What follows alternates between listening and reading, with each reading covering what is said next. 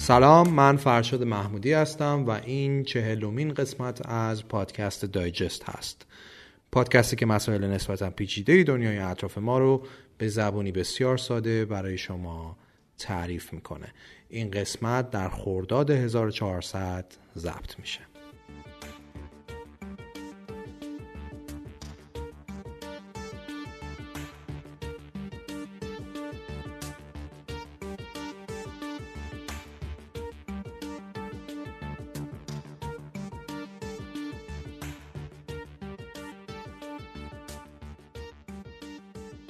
خب یه چند وقتی هست که بازار رمز ارزها دوباره خیلی داغ شده و اگه یادتون باشه ما 3 سال پیش حدوداً در 3مین قسمت از پادکست دایجست بهشون پرداخته بودیم.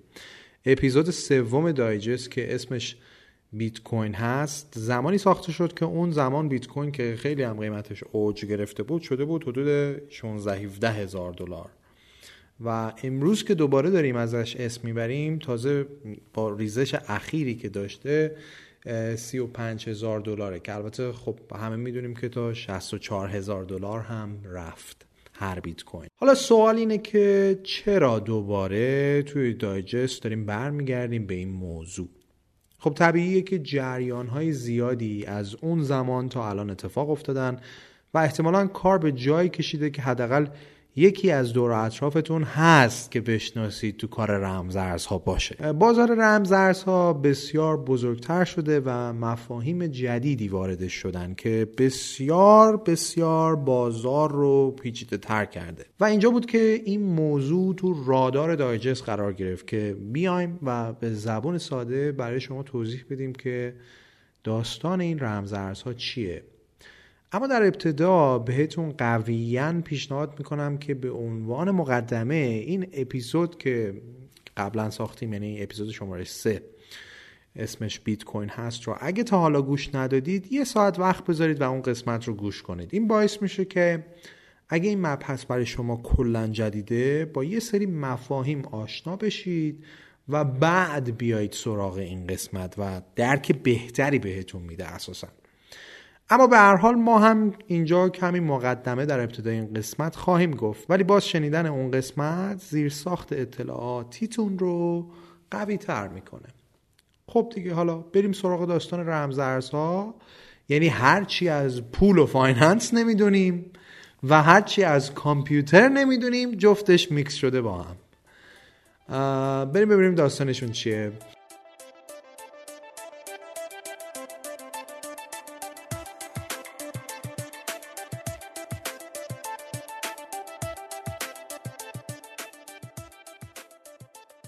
خب برای اینکه داستان رمزارزها رو بفهمیم اول باید 1 سری از مفاهیم رو مرور کنیم، همونی که میگیم به خاطرش اول قسمت شماره 3 رو گوش کنید.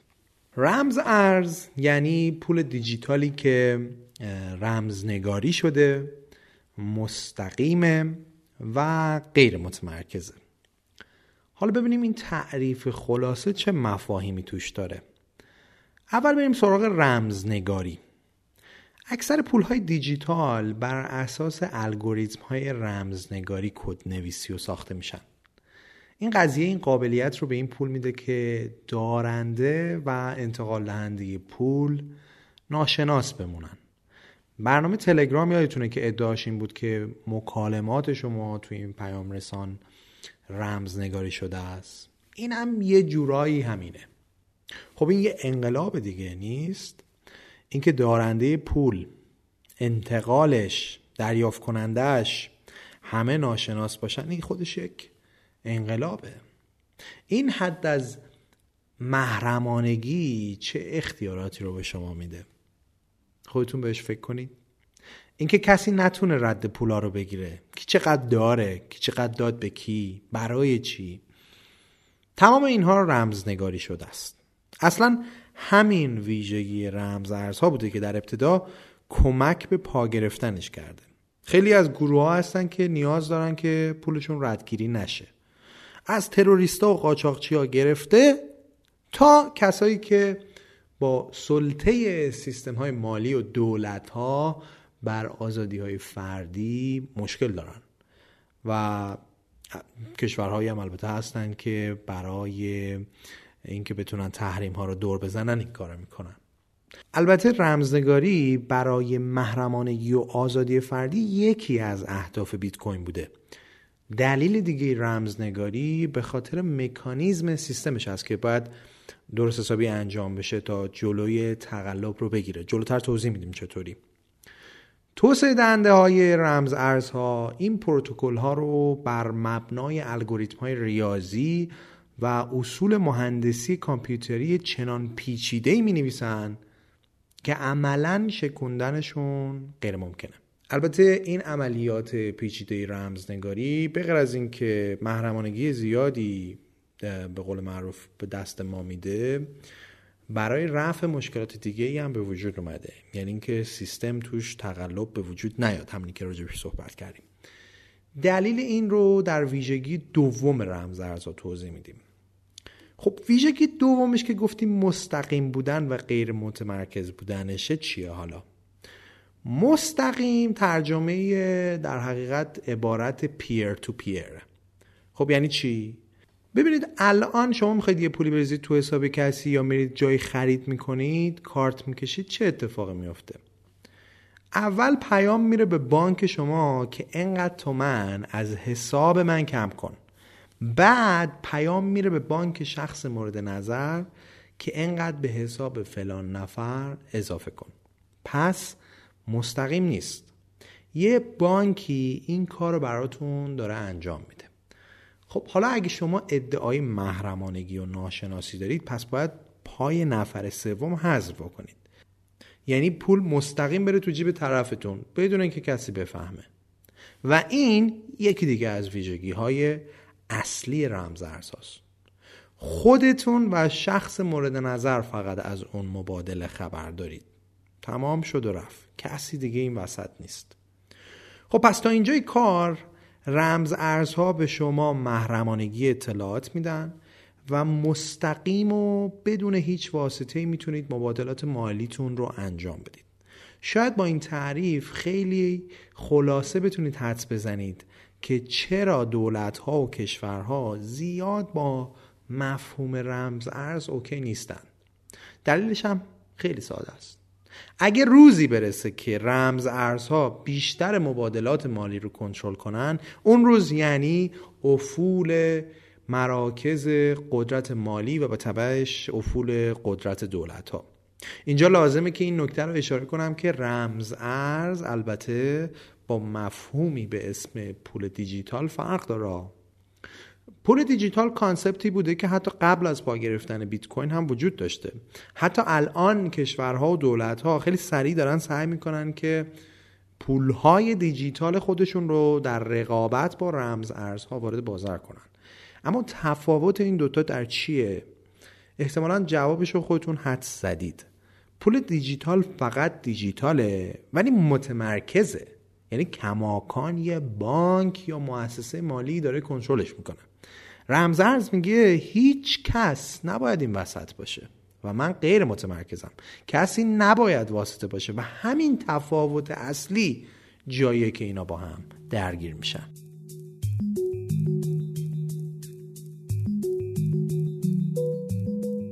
اسپانسر این قسمت از پادکست دایجست یکی از قدیمی ترین و معتبرترین وبسایت هاییه که خدمات ارز دیجیتال رو ارائه میده، ایرانی کارت. ایرانی کارت وبسایتیه با 10 سال سابقه فعالیت و بیش از 380,000 کاربر فعال. در ایرانی کارت میتونید علاوه بر خرید و فروش ارزهای دیجیتال انواع کیف پول‌های سخت افزاری دنیا رو هم تهیه کنید. البته ایرانی کارت بیش از 60 خدمات مختلف دیگه هم ارائه میده، از جمله نقد کردن درآمد ارزی، خرید اکانت‌های خارجی، ساخت کیف پول پیپال، خرید از آمازون و پرداخت ارزی در سایت‌های مختلف. پیشنهاد می‌کنیم حتما به وبسایت این مجموعه سر بزنید و از خدمات مختلفی که ارائه میدن دیدن کنید. ممنون از اسپانسر این قسمت از پادکست دایجست، ایرانی کارت.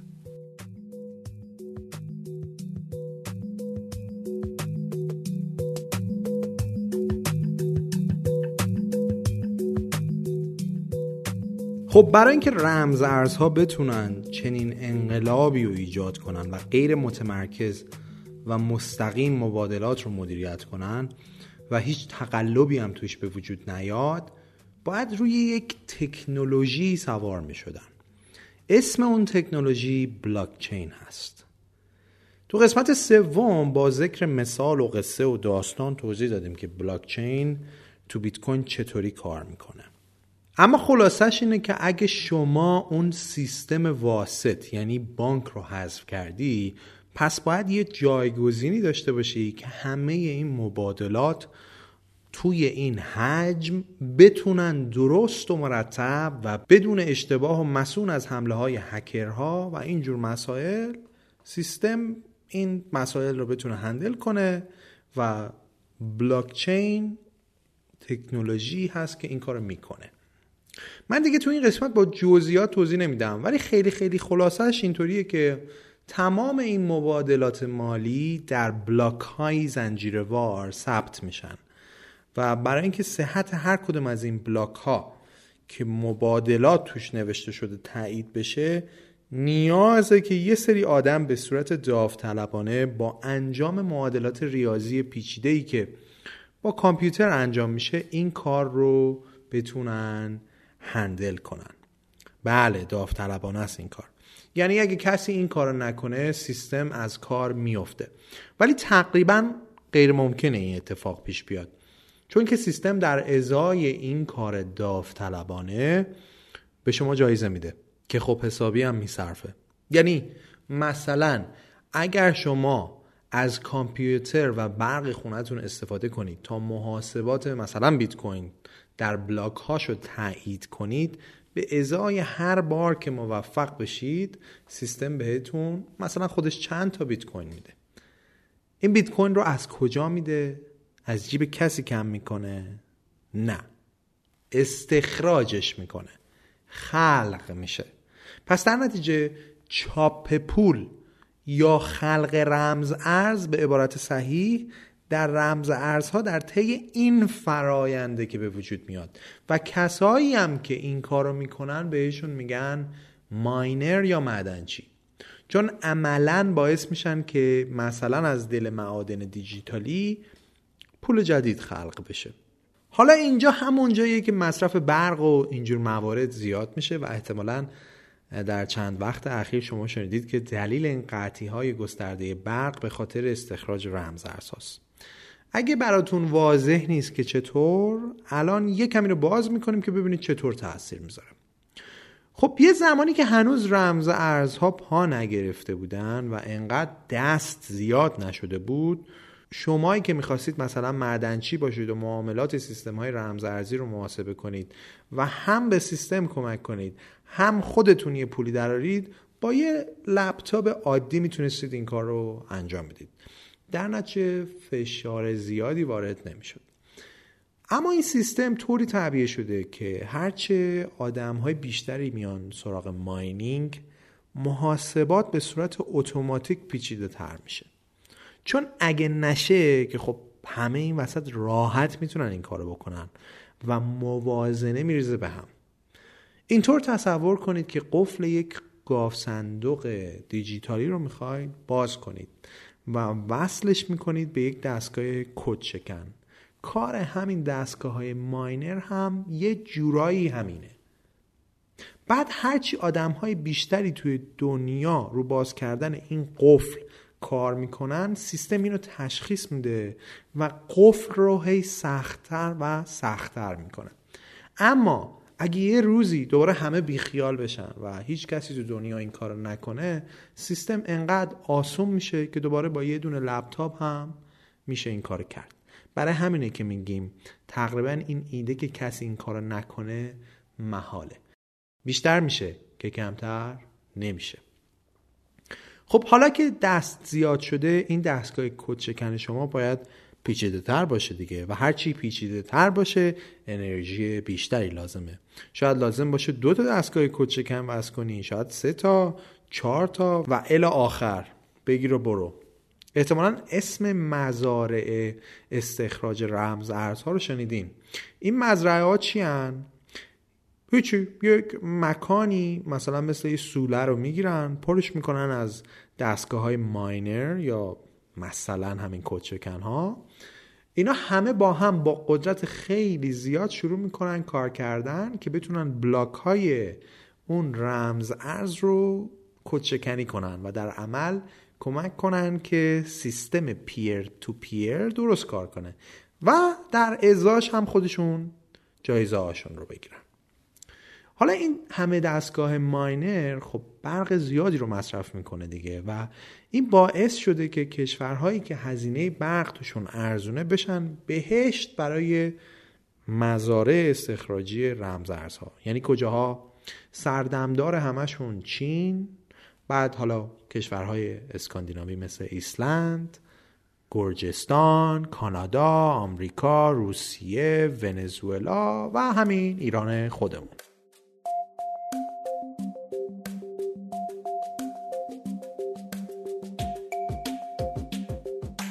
حالا یه سری از این کشورها مازاد انرژی دارن و یه سریاشون دارن استخراج رمز ارزها رو حتی سوبسید میکنن، چون به صورت یک استراتژی کلان کشوری براشون سودمنده.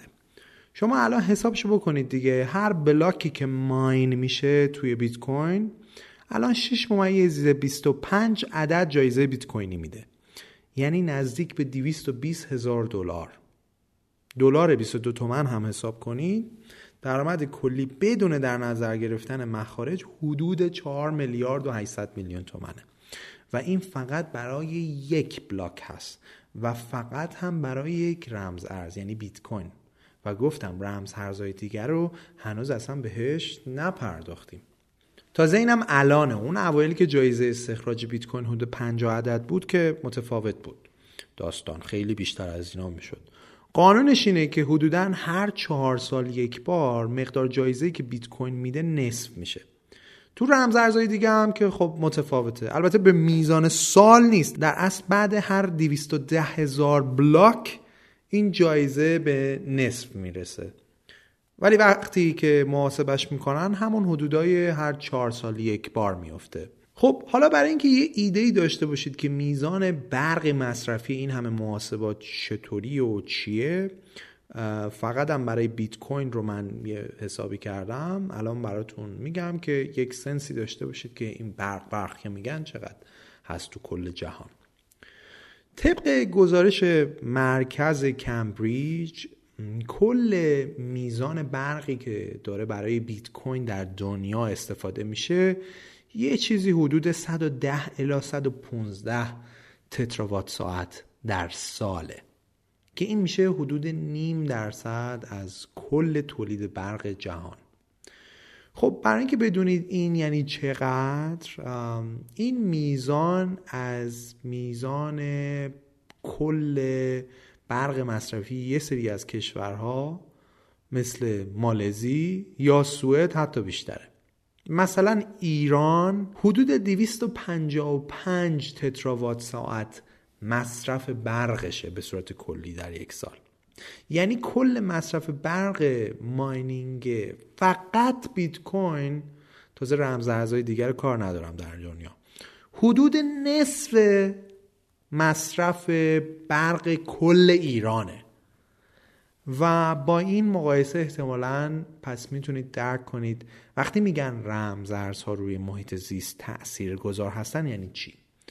و این میزان خب بیشتر هم خواهد شد هر چقدر که این کانسپت پا بگیره. یه بار دیگه پس مرور کنیم با هم یه سری چیزا رو. در حقیقت این مبنای اصلی که مبادلات مالی بخواد در رمز ارزها به صورت مستقیم و بی واسطه انجام بشه باید بتونه جلوی تقلب و اشتباه سیستم رو هم همزمان بگیره. این کار داره الان همونطور که گفتیم با تکنولوژی بلاکچین اتفاق میفته. یه سری آدم که بهشون میگن ماینر یا معدنچی پازل های سیستم رو که بر مبنای مباحث ریاضی هست رو حل میکنن و اینجوری هم سیستم جلو میره و کار میکنه، هم برای اینکه اون آدم ها انگیزه این کار رو داشته باشن یه جایزه‌ای هم گیر خودشون میاد، از اون طرف هم پول جدید به سیستم اضافه میشه و خلق میشه. عملا سیستم خلق پول هم در همین روت قرار داره. حالا یه سری از این رمز ارزها میزان کوین یا رمز ارزی که ازشون استخراج میتونه بشه محدوده و یه سری از رمز ارزهای دیگه نه، اینطوری نیست. عرضه و اضافه شدن پول جدید به سیستمشون نامحدوده یا فوقش محدودیت سالانه داره اما محدودیت کلی نداره. یعنی بیت کوین از لحاظ ماهیت ارزی شبیه فلزات گرانبهاه.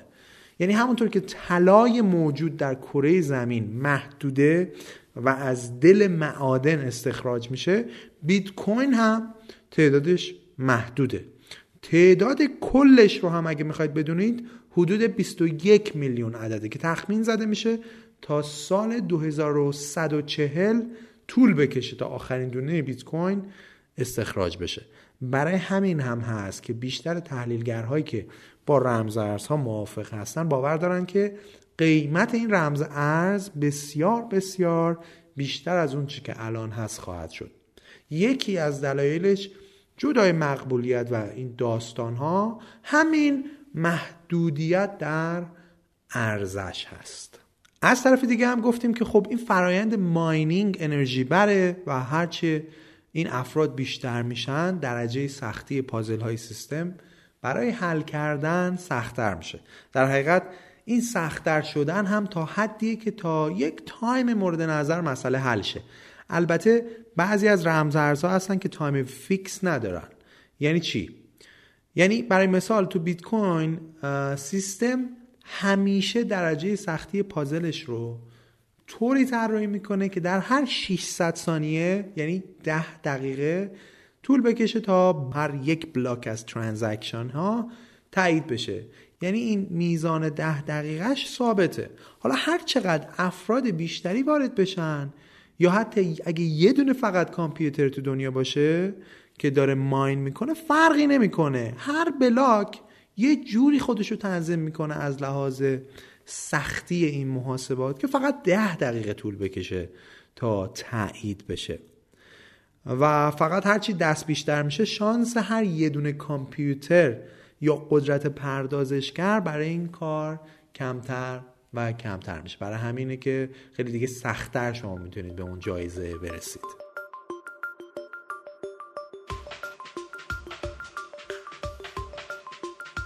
خب حالا که داریم در مورد مصرف انرژی صحبت میکنیم هم اینو بگیم که از زمانی که این چند وقته این پدیده رمزارزها اینقدر پا گرفته افراد زیادی هم اومدن و در مورد مضرات رمزارزها روی محیط زیست و ردپای کربنیش حرف زدن.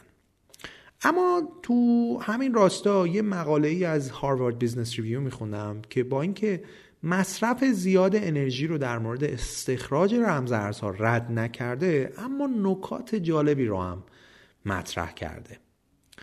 اولین موضوع که بهش پرداخته اینه که بین میزان مصرف انرژی یه سیستم و تولید کربنش یا اساساً رد پای کربنیش تفاوت بسیار مهمی وجود داره. حرف این مقاله اینه که درسته که خیلی راحت میشه فهمید یه سیستم چقدر مصرف انرژیش هست اما نمیشه این رو بس داد به میزان تولید کربنش، مخصوصاً بدون دونستن آمیخته انرژیش یا به اصطلاح خودشون انرژی میکسش. یعنی بدون اینکه بفهمیم از چه منابعی انرژی اون سیستم تامین میشه نمیشه فهمید که رد پای کربنش چیه. آیا سوخت‌های فسیلیه که این انرژی رو دارن تامین میکنن؟ آیا انرژی‌های تجدیدپذیر مثل انرژی‌های آبی، بادی، خورشیدی و امثال همه؟ و چرا این مهمه؟ به این دلیل که یک واحد انرژی تجدیدپذیر تأثیر منفی کمتری از یک واحد انرژی سوخت‌های فسیلی داره. برای همینه که خیلی مهمه ما بدونیم که از چه انرژی میکسی داره استفاده میکنه. بدون دونستن اون شما دقیقا نمیتونید بگید چون انرژی زیادی داره مصرف میکنه پس حتما رد پای کربنیش هم خیلی سیاهه.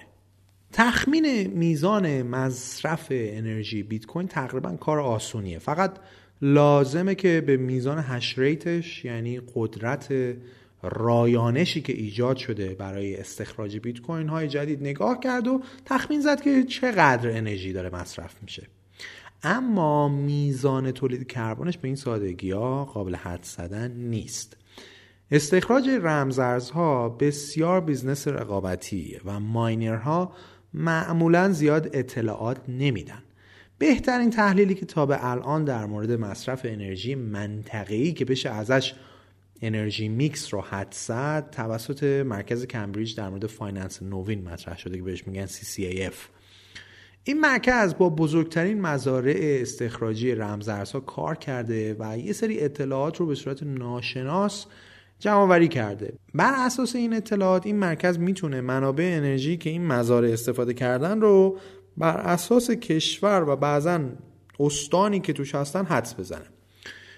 اما البته اطلاعاتشون شامل تمام مزارع نمیشه و به روز هم نیست. در نتیجه تصویر درستی از آمیخته انرژی بیت کوین ممکنه نده.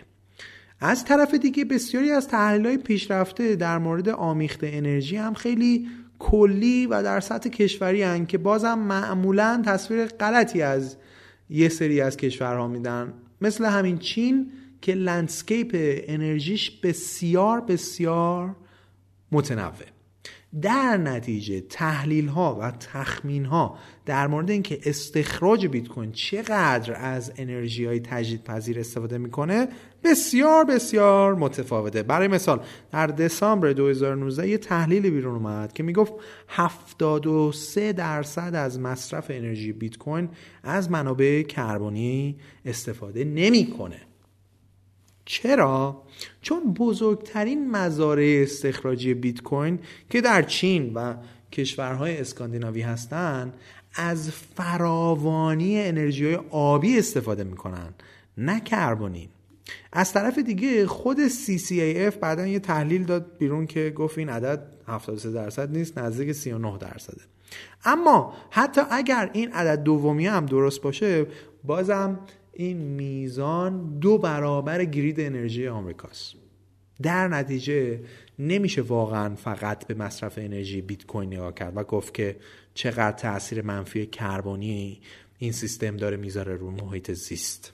عامل دیگه ای که بهش اشاره شده اینه که مصرف انرژی بیت کوین با باقی صنایع فرق داره، به این شکل که استخراج بیت کوین یا حالا هر رمز ارز دیگه‌ای میتونه از هر جای اتفاق بیفته. حالا این چرا مهمه؟ ببینید تقریبا تمام انرژی که در جهان داره مصرف میشه معمولا باید در جایی تولید بشه که به نسبت نزدیک به مصرف کننده های نهاییشه. اما بیت کوین چنین محدودیتی نداره که این باعث میشه ماینرها بتونن از منابع انرژی استفاده کنن که بلا استفاده برای کاربری های دیگه است. یعنی چی حالا؟ انرژی های هایدرو یا آبی یکی از بهترین این مثال هان. برای مثال در فصل بارش در استانهای سیچوان و یونان چین هر سال مقادیر بسیار زیادی از انرژی های تجدیدپذیر آبی هدر میره. در این مناطق ظرفیت تولید انرژی به شدت از میزان تقاضای اون مناطق بیشتره. از طرفی تکنولوژی های باتری ها هم به اندازه پیشرفته نیستن که بتونن این حجم از انرژی رو ذخیره کنن و از مناطق روستایی انتقال بدن به شهرها برای استفاده. این مناطق جز بزرگترین مناطق کره زمین در زمینه هدر رفت انرژی هستند و در نتیجه خیلی هم تصادفی نیست که بزرگترین مزارع استخراج رمزارزها در اینجاها متمرکز شدن. این مناطق قلب چین در استخراج رمزارزها، به طوری که 10% کل ماینینگ بیت کوین جهان در فصول خشک و 50%ش در فصول بارانی اینجاست که داره اتفاق میفته در این نقطه از کره زمین.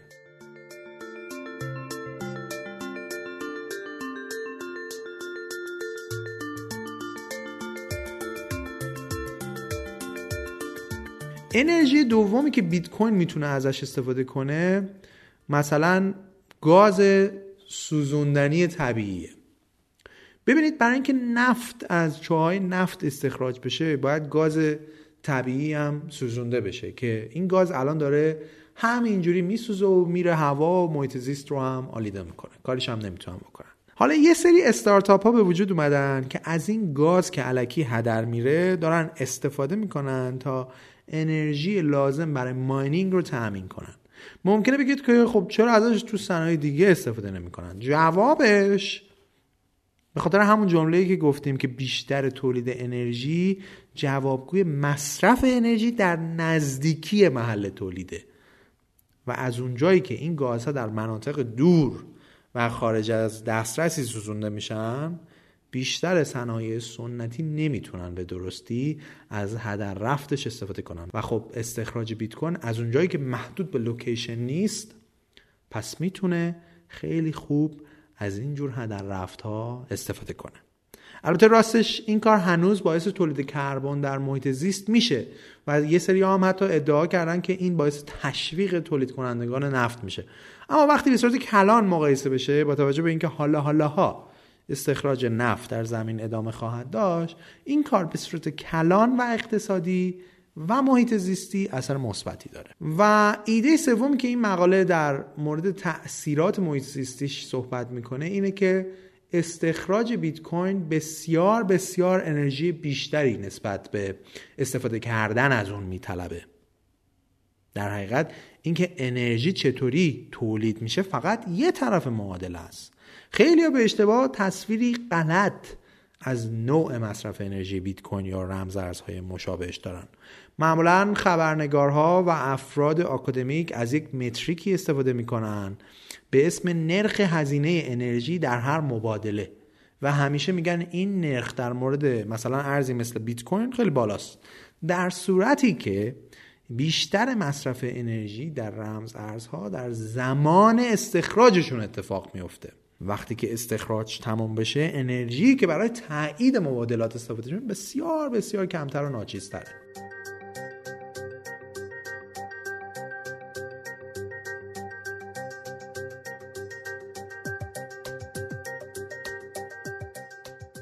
خب از بحث انرژی اگه بگذریم دیگه چی لازمه بدونیم وقتی از رمزارزها صحبت میکنیم؟ ممکنه براتون سوال بشه که خب این رمزارزها رو چطوری باید نگهداری کنیم؟ چطوری باید پرداخت انجام بشه؟ بعد ما که مثلا 2 میلیون تومان پول داریم چطوری میتونیم رمزارز بخریم وقتی هر کدومشون انقدر گرونه؟ خب از بابت میزان خرید نگران نباشید، با هر چقدر هم که پول دارید میتونید این کارو بکنید. فکر نکنید که مثلا اگه یه دونه بیت کوین $35,000 پس شما پولتون نمیرسه.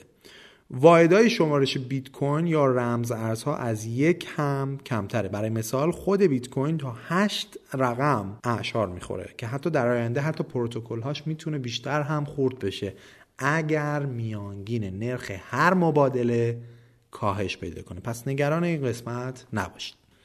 خب وقتی رمزارزها رو خریدید اینا رو باید کجا نگه دارید؟ سوال بعدی.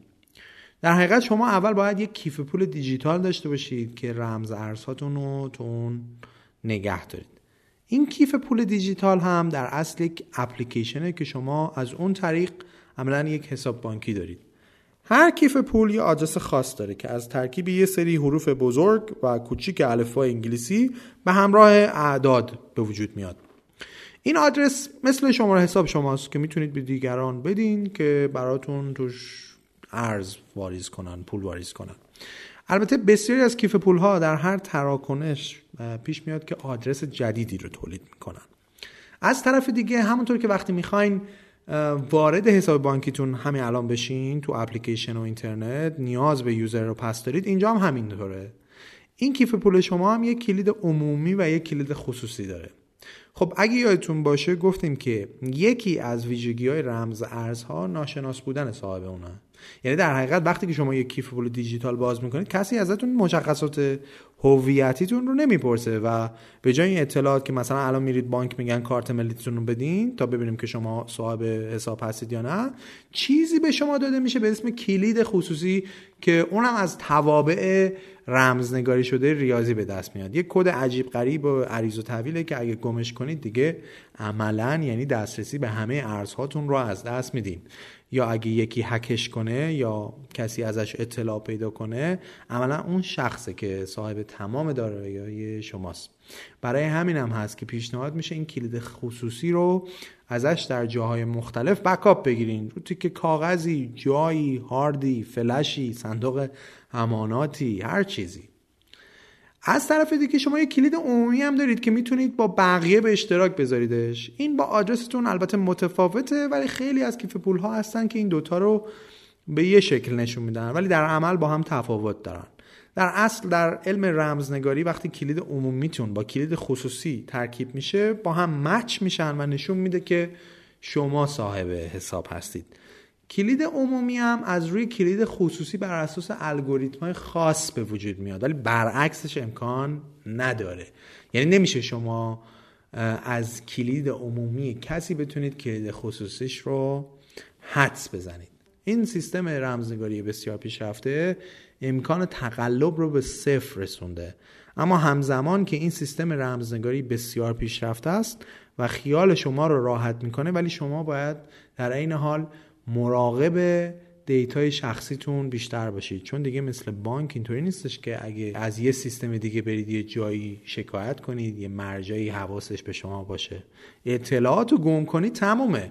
خوب ازش نگهداری نکنید و هکرها به سیستمتون دسترسی پیدا کنن تمومه. برای همینه که میگن یه جایی ذخیرهش کنید که وصل به مثلا کامپیوترتون نباشه که راحت بهش دسترسی وجود نداشته باشه.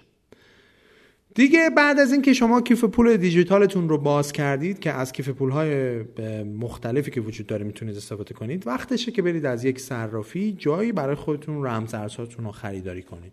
این نکته هم ناگفته نمونه که معمولاً کیف پول‌هایی که متعلق به صرافی هستن مستعد هک شدن توسط هکرهان. برای مثال غول ژاپنی صرافی‌های رمز ارزی مانتگاکس به خاطر هک شدن 450 میلیون دلار از ارزش رمزارزهاش برشکسته شد و بسته شد.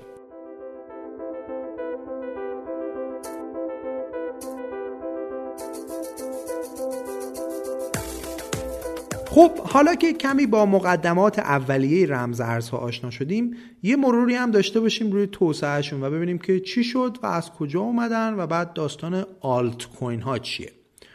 خب قبل از بیت کوین مبانی نظریه رمز ارز از مدت‌ها قبل وجود داشتن.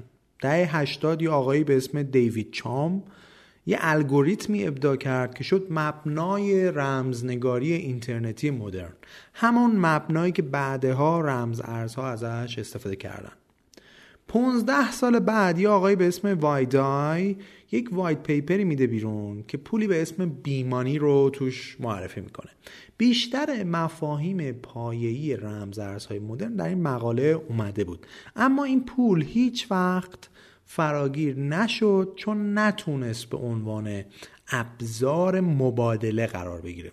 ببینید پول اگه بخواد پول بشه باید یه سری ویژگی‌ها رو داشته باشه. مثلا شما همین الان میتونید یه برگی کاغذ درست کنید، چاپ کنید و بگید بهش پول، هیچکی جلوتون رو نمیگیره. اما برای اینکه بهش واقعاً بگن پول باید یه سری خواص داشته باشه. مهمترین خاصیت پول اینه که باهاش بتونید چیزی رو معامله کنید. یعنی برید این کاغذی رو که چاپ کردین بدین سبزی فروشی، بهش بگید این پوله، حالا باهاش 2 کیلو خیار بده به من. اگه تونست این پول رو قبول کنه، نه از سر لطف بلکه به خاطر اینکه میدونه خودش هم میتونه این پول رو ببره بعدن جای خرج کنه، اون وقته که شما یکی از ویژگی‌های اصلی پول رو تیک زدید، یعنی اینکه ابزار مبادله باشه. بیت کوین اولین باری که تونست ابزار معامله قرار بگیره زمانی بود که اون اوایل یکی رفت 10,000 تا بیت کوین داد و 2 تا پیتزا باهاش خرید. یه سری ویژگی‌های دیگه هم البته پول داره که تو قسمت‌های قبلی مثل تاریخ پول و اینا گفتیم، میتونید اونجا گوش کنید. خلاصه بگذاریم. بعد رسیدیم به دهه 90 و 2000 که دیگه زمان پا گرفتن واسطه‌های مالی دیجیتالی بود. کیا حالا؟ همین پیپال که یکی از بنیانگذارانش ایلان ماسک بود میشه گفتش که جزء این نمونه هاست. ولی تا زمانی که بیت کوین تو سال 2008 به وجود نیامده بود هیچ رمز ارزی در حقیقت وجود نداشت. سال 2008 یه شخصیت یا گروه ناشناسی با اسم مستعار ساتوشی ناکاموتو اومدن و وایت پیپر بیت کوین را دادن بیرون. وایت پیپر هم چیزی که در این حوزه ممکنه زیاد بشنوید. وایت پیپر در حقیقت شبیه یه تز یا مقاله‌ای میمونه که توش فلسفه وجودی اون رمز ارز معرفی میشه و با خوندنش میتونید به ویژگی‌های اون رمز ارز پی ببرید. سال 2009 که بیت کوین میاد بیرون، یه سری آدم‌های مشتاق که از گروه‌های ابتدایی بودن شروع کردن به استفاده کردن از این رمز ارز. قبلا تو قسمت سوم گفتیم که کیا بودن اینا. یه سال بعدش زمانی بود که رمز ارزهای دیگه سرازیر شدن به بازار. به تمامی این رمز ارزهای دیگه که به وجود اومدن میگن آلت کوین، که از ترکیب واژه آلترناتیو و کوین ساخته شده. یعنی در اصل رمز ارزهایی بودن که همه جایگزین بیت کوین بودن، همشون هم یه مشتقی از بیت کوین هستن.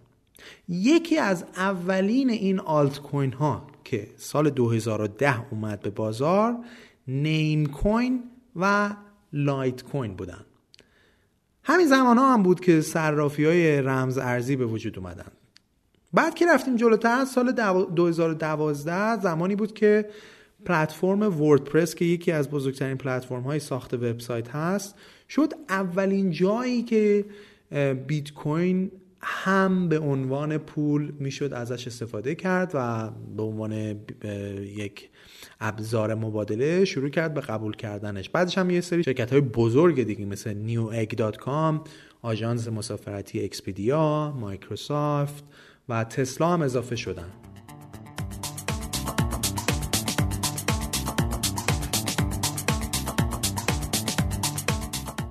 اما صحبت از این آلت کوین ها حالا شده و بهتره که یه سری هاشون رو با هم مرور کنیم و بشناسیم، چون الان شما احتمالا خیلی میشنوید این برانور که دوستان و اقوام آشنایان فقط بیت کوین نیست که دارن میخرن و میفروشن، چیزهای دیگه هم هست. جالبه که بدونید چیزی بیشتر از 10,000 آلت کوین هست که الان وجود داره و حدود 60% از کل بازار رمز ارزها امروز دستشونه، یعنی آلت کوین هایی که بیت کوین نیستن. چند وقت پیش که بازار رمز ارزها در اوج خودش بود، ارزش کل بازار رمز ارزها رسید به 2,400,000,000,000 دلار. الان که افت کرده اومده تو بازه 1,500,000,000,000 دلار.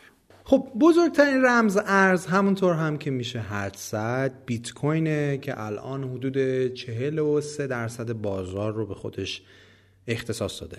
اما نکته جالب اینه که بدونید سهمش از بازار کل رمزارزها داره کوچیک‌تر میشه. در ابتدای سال 2021 سهم بیت کوین از کل بازار رمزارزها چیزی حدود 70% بود و این نشون دهنده اقبال عمومی در قبال آلت کوین هاست. خب بزرگترین ها بعد از بیت کوین حالا کیا هستن؟ بریم ببینیم که 5 تا بزرگ بازار بعد از بیت کوین کیان؟ اتریوم با حدود 18% سهم بازار، تتر با حدود 4%، بایننس کوین با حدود 3.5%، کاردانو با حدود 3% و دوج کوین با حدود 2.5% بازار از بزرگترین ها هستن که ما میخوایم خیلی خلاصه بگیم اینا چیان. خب اگه ما به صورت دسته‌بندی شده بخوایم یه نگاهی به بازار رمزارزها بکنیم، باید اول بگیم که خب آغاز همه چی با بیت کوین بوده، اما بعد متوجه شدن که بیت کوین هم ایراداتی داره. در نتیجه یه سری رمزارزهایی به وجود اومدن مثل بیت کوین، فقط یکم سعی کردن مشکلات بیت کوین رو رفع کنن. ولی ما اینا رو در همین دسته رمز ارزهایی که صرفاً در جهت پرداخت هستن تقسیم بندی می‌کنیم که البته خودشون به زیر شاخه‌های متفاوتی تقسیم میشن. خب یه سری از این رمز ارزها مثل لایت کوین، بیت کوین کش و دوج کوین همون بیت کوینن عملاً، ولی سعی کردن کمی بهتر باشن به قول خودشون. به چه شکل حالا؟ مثلا سرعت مبادلات یکی از اون نکته‌هایی هستش که بیشتر آلت کوین ها دست گذاشتن روش. یادتونه گفتیم سرعت مبادلات در هر بلاک تو بیت کوین 10 دقیقه طول میکشه. خب حالا این آلت کوین ها اومدن و این سرعت رو کمتر کردن. داستان چیه؟ ببینید وقتی شما یه مبادله‌ای در بیت کوین انجام میدید، اینطور نیست که در لحظه اون مبادله ثبت بشه و انجام بشه. هر مبادله باید در یک بلاک انجام شه که گفتیم این بلاک 10 دقیقه طول میکشه تا بره تو بلاک بعدی. این زمان همون زمانیه که طول میکشه که تا تمام کامپیوترهای جهان که دارن ماینینگ میکنن اون مسئله ریاضی رو بتونن حل کنن. از طرفی مثل هر سیستم ذخیره اطلاعاتی، هر بلاک هم یه ظرفیتی برای ذخیره اطلاعات داره. برای بیت کوین ظرفیت هر بلاک حدود 1 مگابایته، یعنی هر بلاک حدود 2700 مبادله رو میتونه در خودش جا بده. 2700 مبادله در 10 دقیقه میشه حدود 4.5 مبادله در هر ثانیه، که اگه اینو با تعداد مبادله در ثانیه مثلا سیستمی به اسم ویزا، همین ویزا کارت در نظر بگیرید، متوجه میشید که مشکل کجاست. ویزا که کردیت کارتاشو احتمالاً دیدید، در هر ثانیه 1700 مبادله رو هندل میکنه. بیت کوین چقدر بود؟ 4.5 مبادله. این مشکل یعنی این که وقتی تعداد مبادلات زیاد میشه در بیت کوین، چیزی به اسم صف‌های طولانی به وجود میاد. یعنی مبادله شما میره تو صف برای ثبت شدن و این یکی از ایراداتی هستش که به بیت کوین میگیرن و میگن بیت کوین با این مشکلش تبدیل به اون رمز ارزی نمیشه که مردم بخوان در مبادلات روزمره ازش استفاده کنن و بیشتر بهش به عنوان کالای سرمایه‌ای نگاه میکنن. در نتیجه آلت کوین های دیگه اومدن هر کدوم به اشکال مختلف این مشکل رو حل کردن. مثلا بیت کوین کش اومده گفته من سایز اون ظرفیت رو به جای 1 مگابایت میکنم 8 مگابایت و در نتیجه سرعت مبادلات رو بیشتر میکنم. دوج کوین مثلا 1 دقیقه طول میکشه تا هر بلاکش تایید بشه. لایت کوین بین 2 تا 8 دقیقه بسته به فشاری که به سیستم میاد. پس سرعت مبادلات شد یکی از این تفاوت‌ها.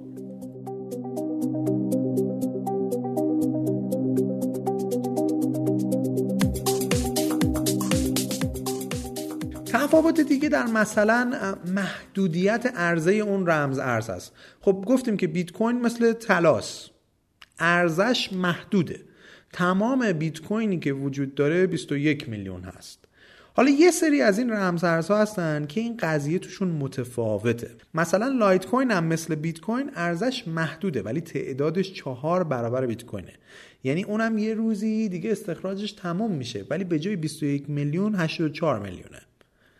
اما از طرف دیگه دوج کوین محدودیت در عرضه نداره و قرار نیستش که یه روزی تموم بشه. از طرفی مثلا رمز ارزهای مثل اتر در اتریوم محدودیت عرضه در سقف ندارن ولی محدودیت در ماین کردن در هر سال چرا دارن. به صورت کلی نکته‌ای که باید در مورد میزان عرضه دونست اینه که اگه عرضه محدود باشه، یعنی اینکه اگه البته عوامل دیگه‌ای هم ساری باشه مثل اقبالی که از اون رمز ارز میشه، در نتیجه ارزش اون رمز ارز هر چی میره جلوتر در آینده بیشتر میشه. مثل بیت کوین، مثل طلا دیگه. البته به روند ترند ارزش طلا در مرور زمان نگاه کنید، طلا همیشه کالای سرمایه‌ای بوده. البته این به معنای این نیستش که رمز ارزهایی که پس سقف عرضه محدود ندارن پس در آینده ارزششون بالا نخواهد رفت. این نکته رو هم از من داشته باشید. حالا باز در بین همین رمز ارزها یه سری به وجود اومدن که گفتن که آقا تفاوت ما در میزان محرمانگیمون هست. به اینا میگن پرایوسی کوینز ها. به صورت خلاصه اینطوری ان که اینا میان میگن که هیچ کسی به غیر از 2 نفری که در یک مبادله شرکت میکنن از اون مبادله خبردار نباید بشن و به هیچ وجه نمیشه که یه نفر رد یه مبادله رو بزنه. در رمز ارزهای دیگه محرمانگی زیاده ولی در لجر کلی شما مبادلات رو میبینید. تو پرایوسی کوینز ها اصلا نمیتونید لجر کلی رو ببینید، یعنی اصلا نمیتونید متوجه بشید که کی پول داد به کی، این رو نمیتونید ببینید. حالا اینا کیان؟ مثلا اگر رمزارزهایی مثل داش، مونرو یا زدکش رو دیدین، اینها رمزارزهایی هستن که تفاوتشون رو میزان سکیوریتی و پرایوسیه. از طرف دیگه یه دسته از رمزارزها به وجود اومدن که جلوی نوسانات قیمتی رو بگیرن. به این دسته از رمزارزها میگن استیبل کوینز. استیبل یعنی ثبات. سیستم این رمزارزها اینطوریه که میان ارزش خودشون رو وصل میکنن، پگ میکنن به ارزش یه چیز دیگه‌ای که با ثباته. مثل چی؟ مثل ارزش دلار. یعنی با ارزش دلار ارزش اینا هم بالا پایین میشه. مهمترین این رمزارزها مثلا تتر هست که با حروف اختصار USDT در صرافی ها میبینیدش. حالا اینا برای چی اصلا به وجود اومدن؟ داستان اینه که اگه یه پولی بخواد به عنوان وسیله مبادلات روزمره استفاده بشه، باید یه ثباتی داشته باشه. پولی که ارزش اون هی بالا پایین میشه، خب نمیشه که تو مبادلات روزمره ازش استفاده کرد. خیلی سخت میتونه در پرداخت‌های عادی روزمره مردم در سطح وسیع مورد استفاده قرار بگیره. یکی از دلایل این نوسانات بالا هم خب اینه که مارکت کپ اینا، یعنی کل ارزش در چرخه این پول‌ها، کوچیکه فعلا و هرچقدر این کل کوچیک‌تر باشه بیشتر تحت تاثیر جریانات بازار قرار میگیره و دوچار نوسان میشه. در نتیجه این رمزارزها یعنی استیبل کوین ها به وجود اومدن که هم ثبات پول های مثل دلار رو داشته باشن و هم از فواید سهولت رمزارزی نفع ببرن. اما نکته اینه که چون فعلا جای بسیار محدودی هستن که رمزارزها رو در دنیای واقعی به عنوان پول قبول میکنن، پس در نتیجه هم نمیشه ازشون در مبادلات روزمره استفاده کرد. درسته که چشمندازشون اینه، دلیل وجودیشون اینه، ولی در واقعیت فعلا نمیشه ازشون استفاده کرد. پس اگه نمیشه، به چه درد میخورن الان؟ چرا مردم دارن میخرنشون؟ چرا سومین ارز گفتیم تتره بعد از بیت کوین؟ در حال حاضر تاجرها دارن از این رمز ارز در مبادلات رمز ارزیشون استفاده میکنن. چطور؟ ببینید، ارزش رمزارزی مثل تتر همونطور که گفتیم وصل به $1، پس ثابته. در نتیجه وقتی تجار رمزارزی میخوان ریسک پورتفولیوشون رو کم کنن، بعضن میان رمزارزهای پرنوسانشون رو تبدیل میکنن به تتر و بعد اگه خواستن دوباره برش میگردونن به یک رمزارز دیگه. فرض کنید الان چند وقت پیشه که ارزش بیت کوین تا $60,000 رفته بود بالا. حدس میزنید که ریسک ریزش داره، در نتیجه میایید اون میزان از بیت کوینتون رو به تتر تبدیل میکنید و چون ارزش تتر تقریبا همیشه ثابته و تغییر آنچنانی نمیکنه، انگار شما پولتون رو به دلار تبدیل کردین دیگه، اصلا بیرون هم نکشیدید از سیستم. بعد که بیت کوین ریخت، دوباره میتونید از تتر برش گردونید رو بیت کوین، ولی این بار بیت کوین بیشتر میخرید باش چون ارزش تتر ثابته، عین انگار که رفتید دلار خریدید.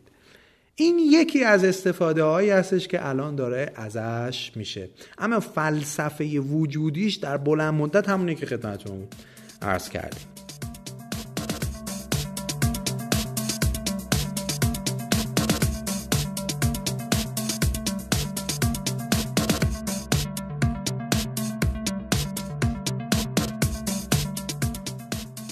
از اینا که بگذریم میرسیم سراغ پلتفرم ها در اصل چیزی ماورای فقط یک ارز یا پول هستن. حالا داستان چیه؟ ببینید، همه ایده بیت کوین چی بود؟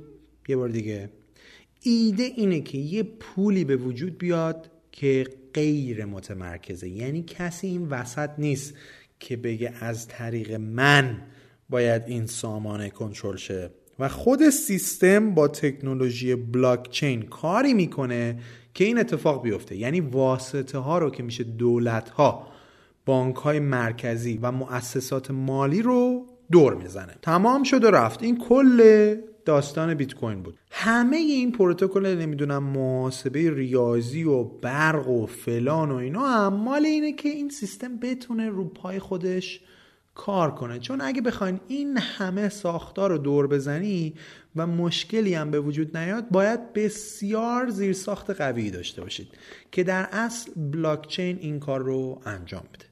وقتی که بیت کوین بلاکچین رو معرفی کرد، آدم‌ها یواش یواش به این فکر افتادن که اگه واسطه هایی به این بزرگی رو تو پول میشه دور زد و سیستم رو غیر متمرکز کرد، پس چرا نشه که ما بیایم همه چیز رو اصلا غیر متمرکز کنیم؟ یعنی چی مثلا؟ یعنی مثلا خود اینترنت رو غیر متمرکز کنیم. یکم پاز کنیم و به عظمت این ایده فکر کنیم. مگه اینترنت متمرکزه؟ تقریبا بله. بذارید چند تا مثال بزنم براتون که ببینید چی کارا با این بلاکچین میشه کرد. فرض بگیرید شما الان میخواید اسنپ یا تپسی بگیرین. چیزی که در حقیقت اتفاق میفته اینه: شما برنامه اسنپ رو باز میکنید، درخواست ماشین میدید، درخواستتون اول میره تو سیستم اسنپ یا تپسی، بعد از اونجا منتقل میشه به راننده. راننده میبینه، تایید میکنه و میاد دنبالتون. وقتی هم که به مقصد میرسید، پول آنلاین از طریق کیف پول برنامه پرداخت میکنید. این پول میره تو حساب اسنپ. بعد از اینکه اسنپ کمیسیون خودش رو برداشت، باقیش رو پرداخت میکنه تو حساب راننده. تازه همون موقع هم فردا پس فردا شاید. پس الان بین شما و راننده یه شرکتی به اسم تپسی و اسنپ هستن که دارن این فرایند رو مدیریت میکنن. حالا فرض کنید که این شرکت رو از این وسط بر میدارین و حذفش میکنید. یعنی شما درخواست که میدید مستقیم میره به سمت راننده و یه سیستمی این وسط، یه سیستم، نه یه شرکت، یه سیستم، شرکت نه، داره این فرایند رو مدیریت میکنه. این سیستم همون بلاکچینه.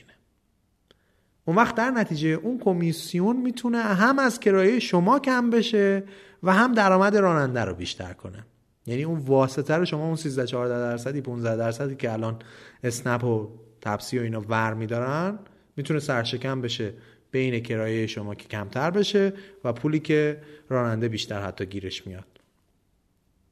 بلاکچین همینه.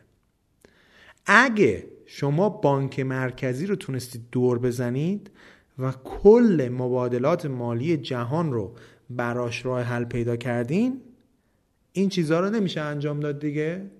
اینا که آسان تره. که الان شما یه جنسی رو تو دیوار یا شیپور یا اینجور برنامه ها میذارید برای فروش، اسمش اینه که مستقیما به خریدار وصل میشید. در حقیقت یه واسطه به اسم همین شرکت ها هستش که داره شما رو وصل میکنه. بلاکچین میتونه کلن این واسطه رو حذف کنه و واقعا مستقیم شما رو وصل بکنه. با این کار عملا شما مراکز قدرت رو کلن میتونید از بین ببرید دیگه. کجا میشه از این سیستم استفاده کرد؟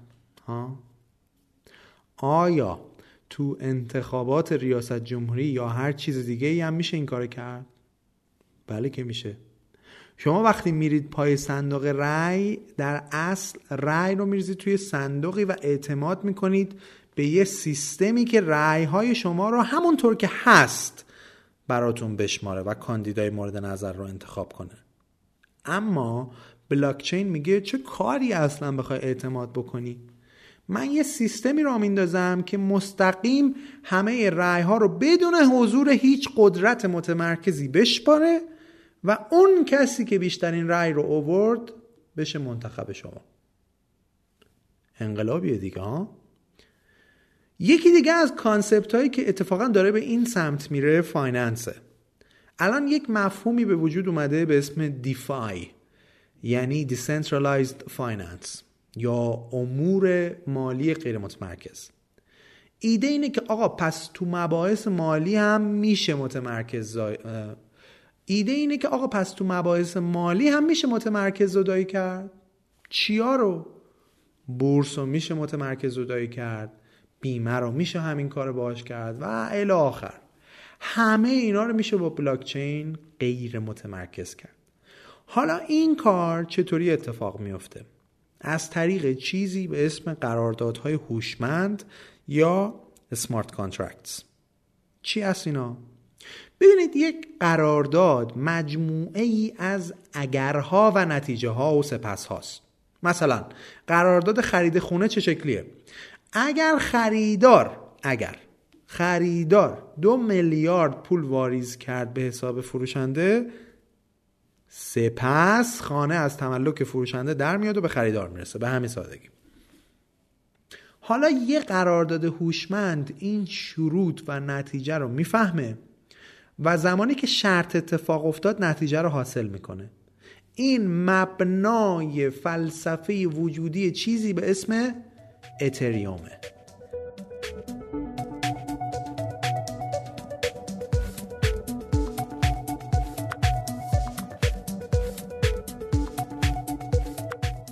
اتریوم در سال 2013 به عنوان یک پلتفرم ورای فقط یک رمز ارز به وجود اومد.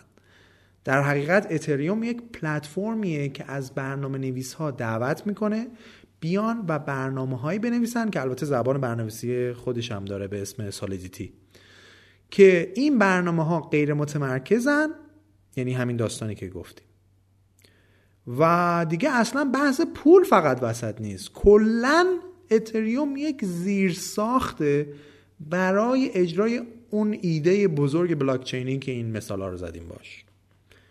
حالا نکته چیه؟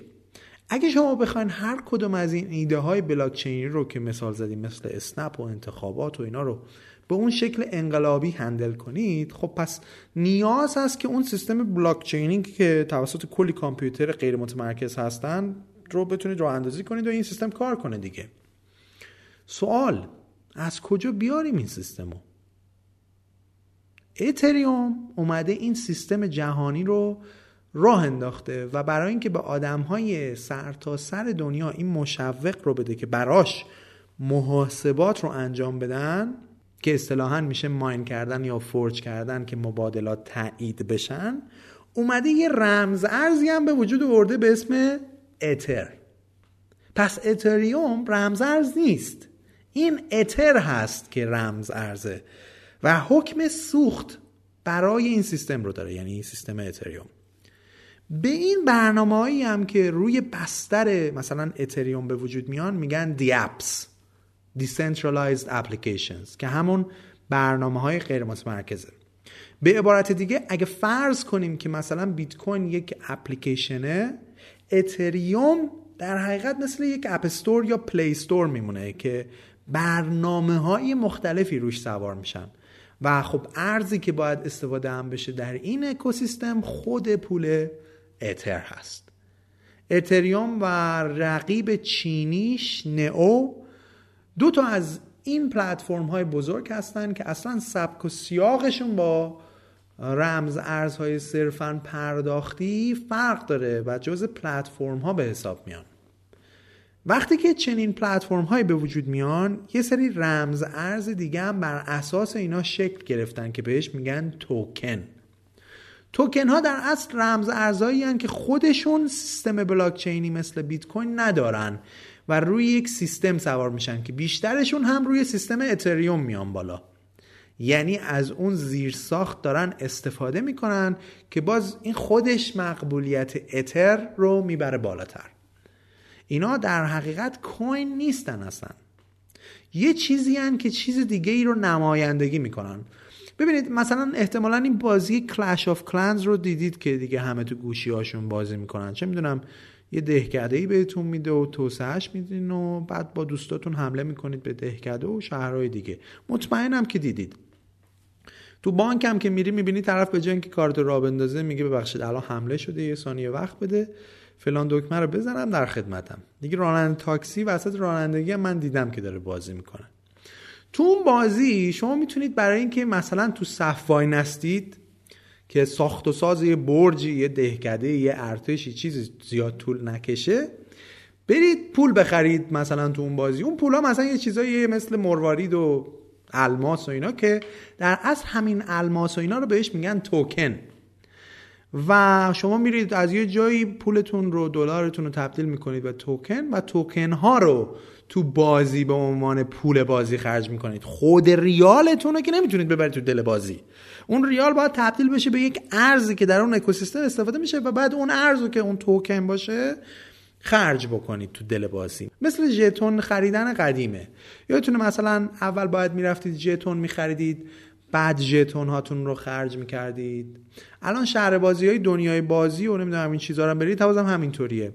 اینا رو میرین داخلش، باید اول یه ژتونی بخرید یا یه کارتی رو شارژ کنید تا بتونید از اون دستگاه استفاده کنید. اینجوری نیستش که پولتون رو بیارید بزنید به اون دستگاه، باید برید ژتون ها و پول های اون اکوسیستم رو بخرید. در رمز ارزها هم توکن ها چنین نقشی رو برای اون برنامه های دی اپس یا غیر متمرکز که گفتم بازی میکنن. یعنی مثلا شما اگه بخواید یه برنامه‌ای داشته باشید برای خرید و فروش خونه بدون حضور بنگاه، پس باید یه اسمارت کانترکتی وجود داشته باشه دیگه، که میگه اگه مثلا 2 میلیارد پول از حساب خریدار در اومد این خونه به نامش بشه. خب خود اون خونه رو که به صورت فیزیکی که نمیتونید بکنید تو قرارداد، باید یه چیزی نمایندگیش کنه دیگه. یعنی یه توکن منتقل بشه به خریدار که اون توکن داره میگه این خونه دیگه مال شماست. الان مثلا یه توکنی هست به اسم وی پاور با حروف اختصاصی WPR. این توکن میاد یک چیز فیزیکی، یک مصداق فیزیکی رو نمایندگی میکنه. با این توکن الان دارن برق خرید و فروش میکنن با استفاده از همین اسمارت کانترکت ها. در حقیقت هر واحد از این WPR یه میزانی از انرژی رو نمایندگی میکنه. حالا بذارید یه سری از این توکن های جالب رو براتون بگم، یه دسته دیگه شون. یه دسته دیگه از این توکن ها که خیلی جدیدن هم باب شده بهش میگن NFT Non-Fungible Tokens.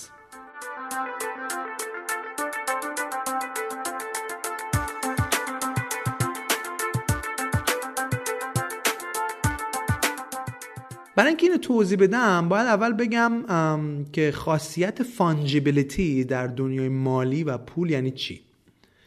ببینید پولی که دست من و شماست خاصیت قابل تبدیل و تعویض شدن داره. من اگه به شما یه 10,000 تومانی بدم مساوی با همون 10,000 تومانی که تو اون یکی جیب شماست. یا اگه 10 تومن شما به من بدید بگید خوردش کن، من میتونم به شما 2 تا 5 تومانی بدم و نتیجه بشه همونی که بود. یا مثلا 10 تا 1,000 تومانی بدم بشه مساوی با 10 تومن شما. حالا همه چیز اما این خاصیت فانجیبل بودن رو ندارن. مونالیزا اثر داوینچی رو نمیشه داد یه اثر پیکاسو گرفت. این دوتا با هم یکی نیستن چون فقط یه دونه ازش وجود داره. اثر انگشت شما با اثر انگشت یکی دیگه مساوی نیست، نمیشه تعویضش کرد و همون چیز رو دریافت کرد. این منحصر به فرده، در حقیقت نان فانجیبله. حالا اومدن بر اساس همین تفکر یه چیزی درست کردن که شما میتونید این آثار منحصر به فرد رو بفروشین. مثل چی؟ مثل اولین توییت آقای جک دورسی مؤسس توییتر که چند وقت پیش یک ایرانی نزدیک به 3 میلیون دلار پول داد بابت خریدش. یعنی چی؟ من نمیفهمم یعنی چی اولین توییت طرف رو رفته خریده. ببینید NFT در حقیقت یک سند دیجیتاله که نشون میده شما مالک یک چیز دیجیتال هستید. مثلا من میام اولین عکسی که شما تو اینستاگرام 4 سال پیش گذاشتید رو میخرم. تو صفحه شماست، عکس ها منتقل نمیشه به من ولی مال منه، صاحب اختیار اون عکس منم. غریبه نه؟ در حقیقت این آقای سینا استویی که مؤسس کریپتولند بود چند وقت پیش هم دستگیرش کردن، همونی بود که این اولین توییت آقای جک دورسی رو به این مبلغ خرید. برای اینکه اینجور خریدها رو درک کنید باید کلکسیون‌ها رو بشناسید. اینم مثل یه اثر هنری خریدنه. فکر کنید مثلا من خیلی معروف شم، 400 میلیون نفر شنونده داشته باشم تو دنیا، بعد من یه جمله‌ای بگم 5 ثانیه‌ای مثل این: سلام من فرشاد محمودی ام و دوستتون دارم. بعد بیام این یه تیکه از صدام رو به صورت NFT بذارم حراج و یه نفر بیاد اینو بخره. بعد من تو متا دیتای این فایل می نویسم و امضا می کنم که فلانی صاحب این تیکه از صداست. بعد مثلا من میمیرم 100 سال بعد نوهای اون کسی که این صدا رو خریده این تیکه صدا رو که حالا مثلا قیمتش خیلی هم رفته بالا چون من دیگه مردم به چند برابر قیمت به یکی دیگه میفروشه. اصلا یه داستانیه، نمیدونید چیا رو دارن میخرن و میفروشن با این چیزا، از یه کلیپ گرفته تا یه ایموجی، توییت، نقاشی آنلاین و هر چیزی که فکرش کنید. میتونید مثلا برید تو سایت valuables، توییت هایی که گذاشتن برای فروش رو ببینید. یکی فوش داده گذاشته برای فروش، مثلا گرانترین NFT که فروش رفته یک کولاژ دیجیتالیه به اسم The First 5000 Days که یه آقایی به اسم مایکل وینکلمن اومده 5000 تا تصویر روزمرهش رو کنار هم کولاژ کرده و به صورت دیجیتال درش آورده. یکی هم اومده در حراجی کریستی لندن که خیلی هم معروفه 69 میلیون دلار پول داده NFTش رو خریده. برای این خرید خریدار که یه برنامه نویس تو سنگاپور بوده حدود 42329 اتر رمز ارز پرداخت کرده. حالا الان متوجه میشید پس چطور توکن ها میان روی این پلتفرم ها میشینن و باهاشون از این کارا میشه کرد. تازه این مقداری که پرداخت کرده حق به نمایش درآوردنشو فقط خریده، حق کپی رایتش رو نداره. اون طرف هم اومده تصویر رو با فول رزولوشن توی یک موزه دیجیتال به اسم متاورس به نمایش درآورده. خلاصه این هم یه مختصری بود از آپدیت دنیای رمزارزها. معلوم نیست در آینده چی پیش میاد، ولی خیلی از تحلیل‌ها باور دارن که این جنبشی که به وجود اومده دیگه وانمیسته و این انقلاب رو به بلوغ میرسونه و ارزش این رمزارزها خیلی خیلی بیشتر خواهد بود در آینده. همین چند روز پیش هم بود که السالوادور شد اولین کشوری که به صورت رسمی بیت کوین رو به عنوان یک پول پذیرفت و گفت که میخواد از انرژی آتشفشان برای ماینینگ استفاده کنه. البته با همه این تفاصیر در عین حال باید مراقب شیت کوین ها هم باشید. هر وقت یک پدیده زیاد به خودش توجه جلب میکنه آدم هایی هم پیدا میشن که به فکر سودجویی ان و این قضیه در مورد رمزارزها هم مستثنا نیست. آدم‌های کلاهبرداری هستن که میان شت کوین هایی یا به عبارت دیگه رمزارزهای بی ارزشی به وجود میارن و برای خودشون کلی هم تبلیغات و کمپین پی آر تو اینترنت راه میندازن. سوری هم صف‌های خرید درست میکنن، قیمت رمزارزشون رو میبرن بالا، ملت که میان خرید میکنن یا همه رمزارزها رو میفروشن و دبرو که رفتیم و شما میمونید و یه سری رمزارز بی ارزش که صاحب اول و آخرش خودتونید. پس به هوای این که همه هی رمز ارز میکنن بیگدار هم به آب نزنید و سعی کنید اگه اقدامی هم خواستید بکنید آگاهی داشته باشید. موفق باشید.